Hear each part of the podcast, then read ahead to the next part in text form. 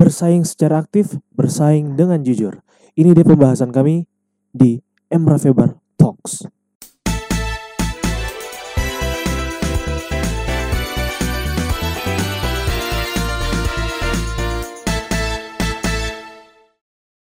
Halo semua, kembali lagi dengan saya Mora Febar di podcast satu ini.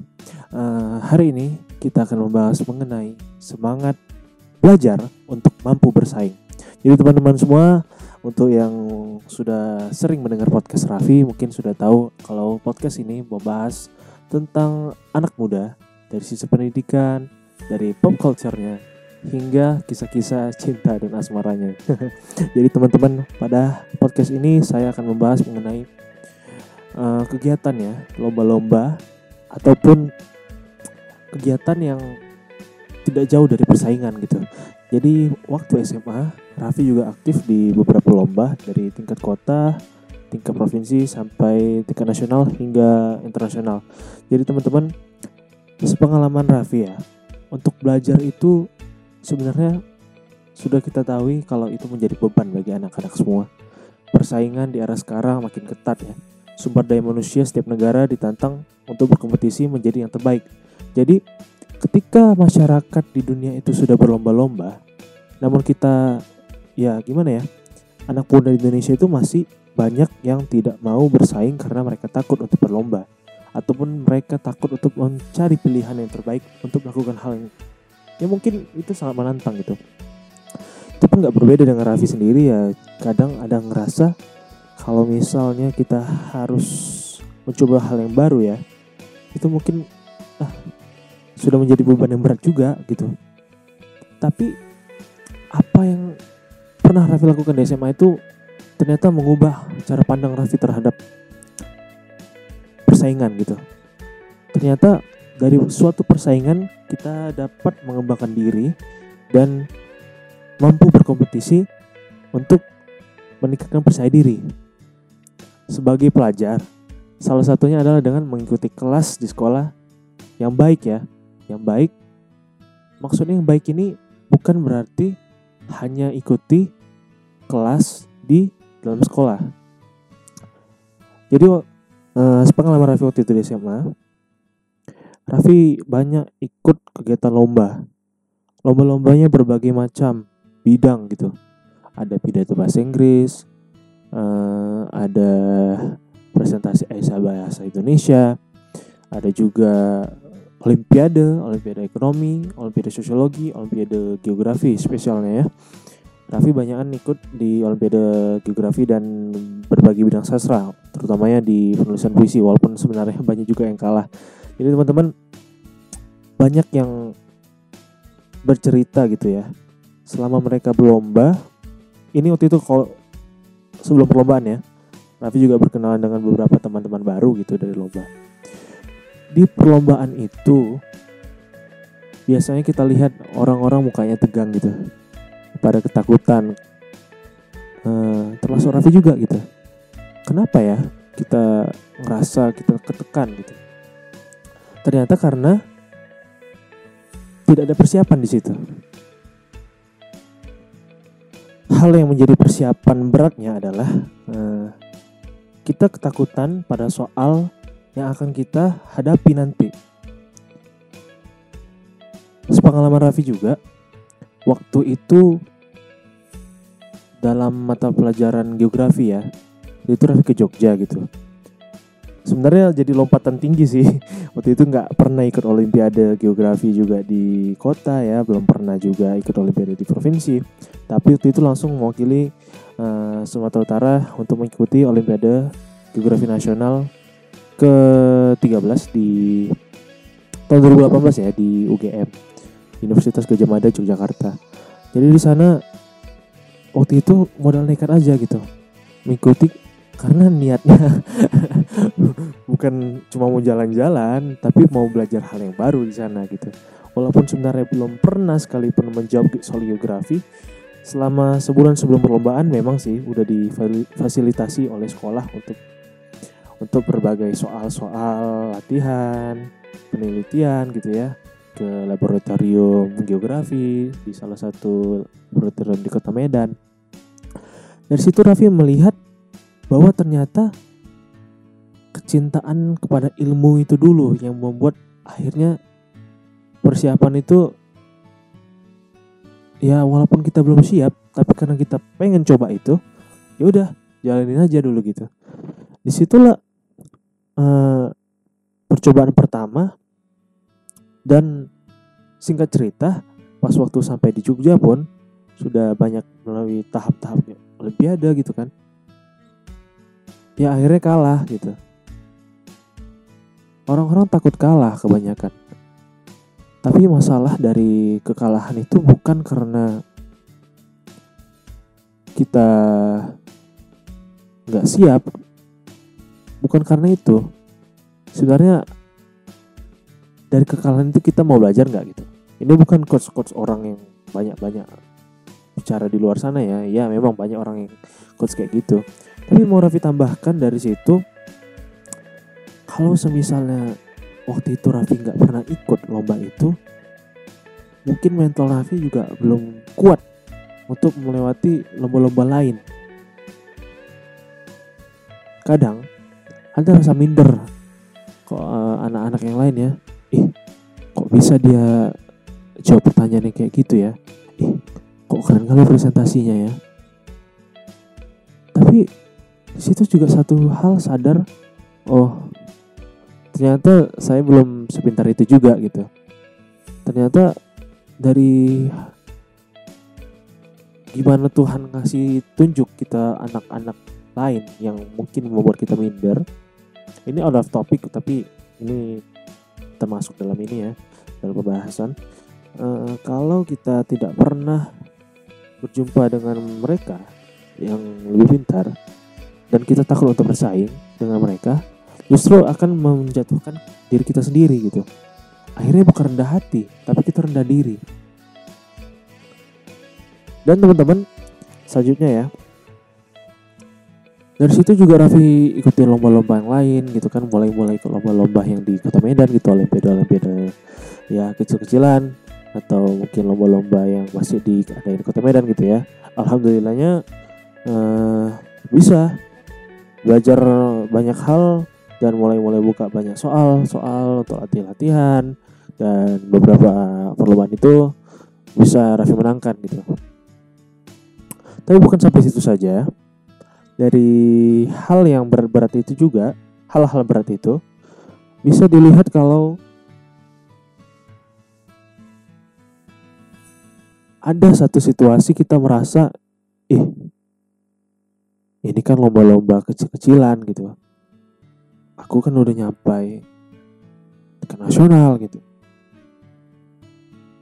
Pernah terpikir kayak gitu tapi setelah mengikuti satu perlombaan yang nasional tadi yang tinggi tadi karena kita sudah sangat tinggi hati dengan itu ya tersadar kalau ternyata semangat belajar itu bukan dari kita lihat seberapa besar hal yang kita ikuti tapi seberapa besar hati kita untuk mengikuti hal-hal yang dari kecil sekalipun hingga hal yang besar. Dari situlah mulai ada semangat-semangat yang baru di mana alhamdulillah bertubi-tubi setiap minggu mengikuti lomba.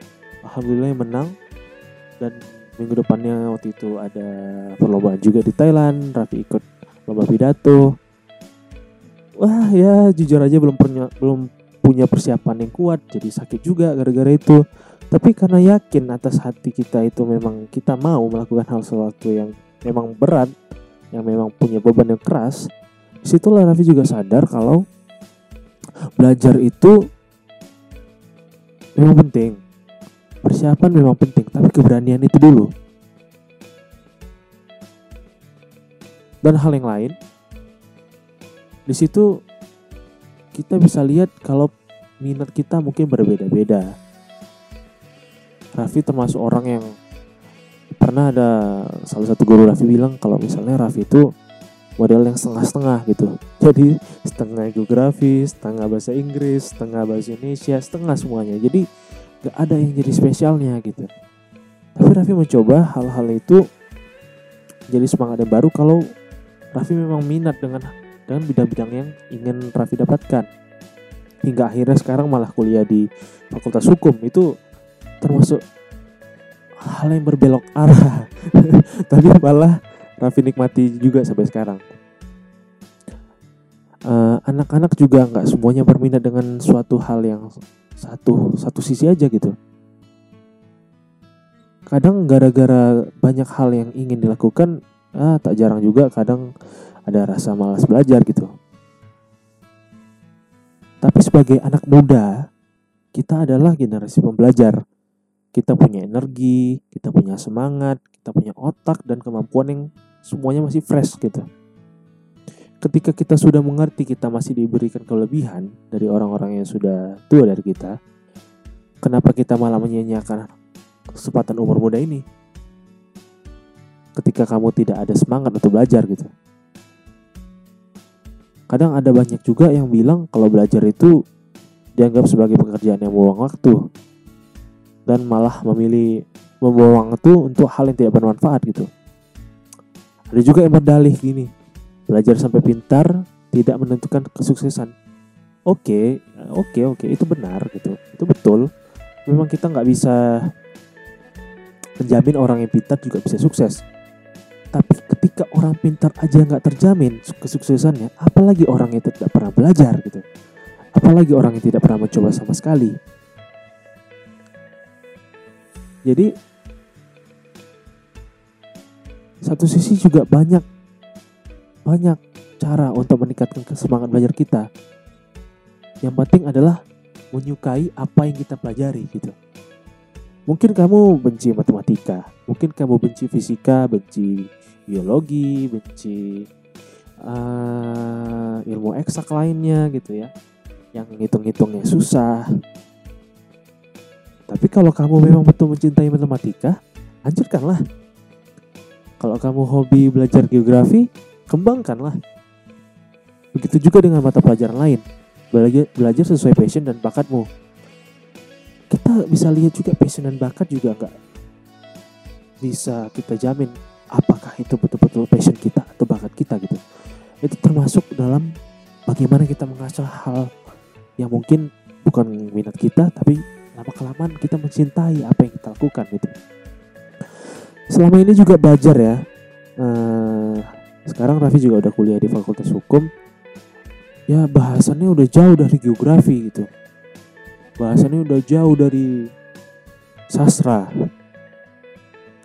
tapi apa yang bisa Raffi sambungkan dari situ untuk tetap semangat dalam membahas hal yang udah ditakdirkan oleh Tuhan ini salah satunya adalah menghubungkan apa yang sudah kita punya gitu bahwa semua mata pelajaran itu bermanfaat bagi kita ternyata satu sisi ketika Raffi dulu belajar geografi, sekarang Raffi mengerti.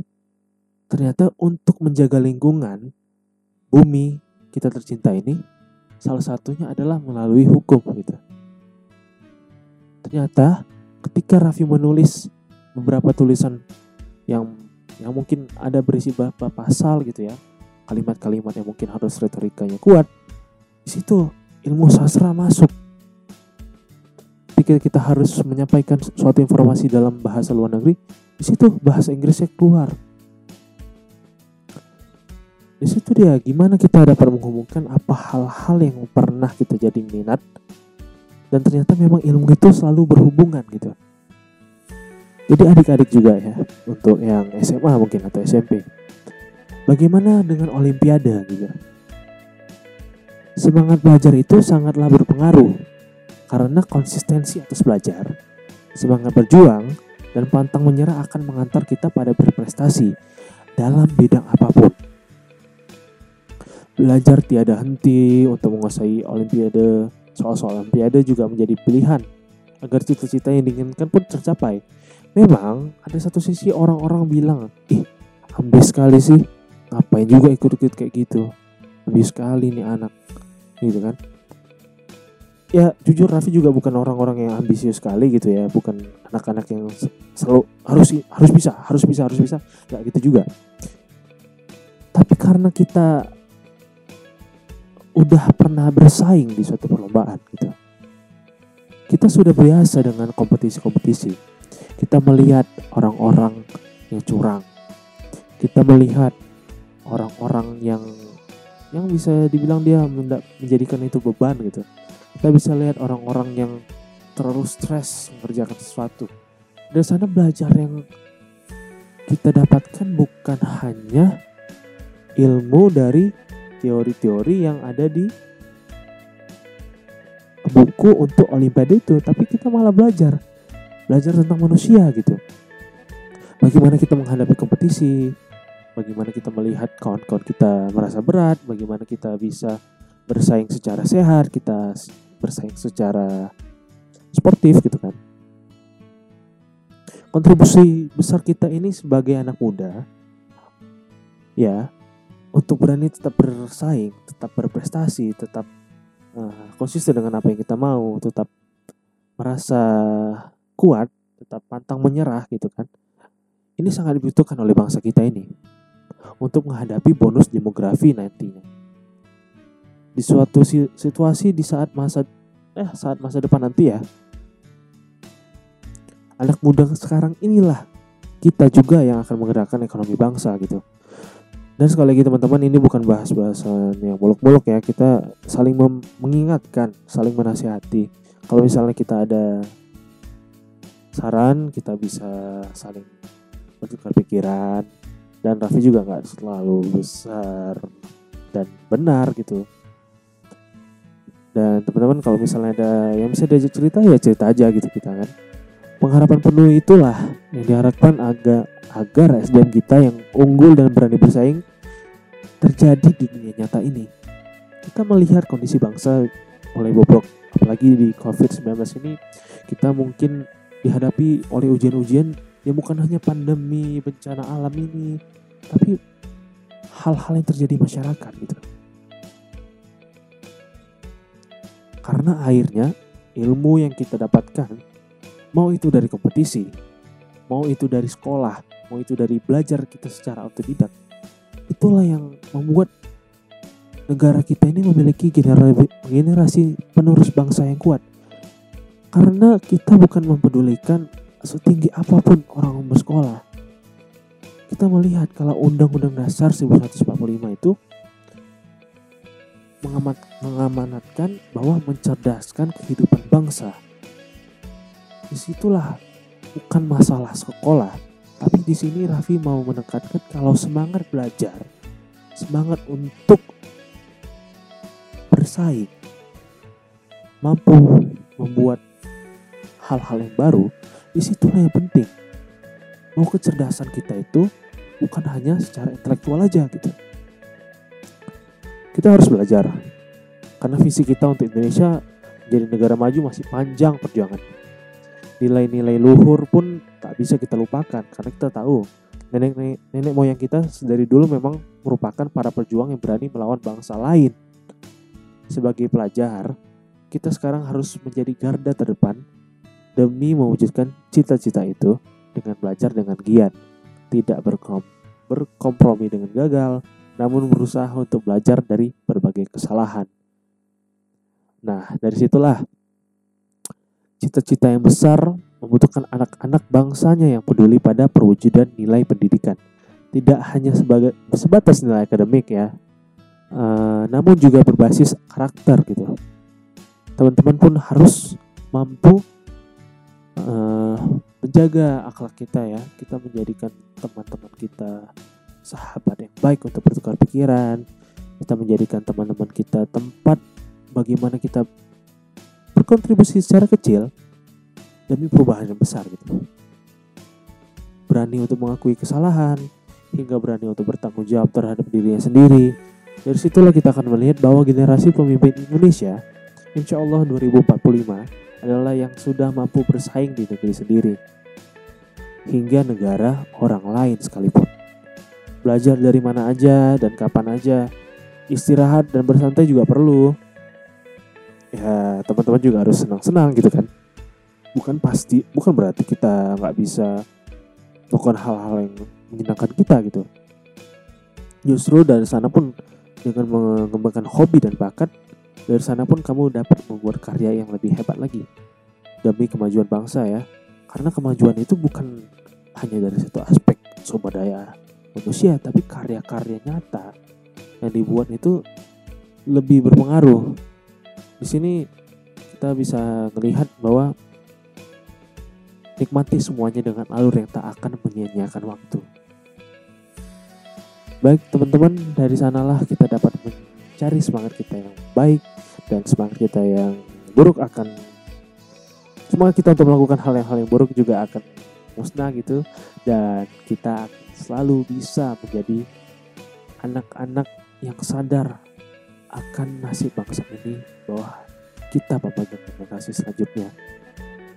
Kita tidak akan banyak muluk-muluk walaupun sekarang kita tidak bisa membuat karya nyata yang besar karena kita terhalang oleh jarak dan mungkin kita terhalang oleh pandemi yang tidak berkesudahan ini mungkin akan banyak lagi cara kita untuk berkontribusi besar bagi bangsa dan negara kita Indonesia.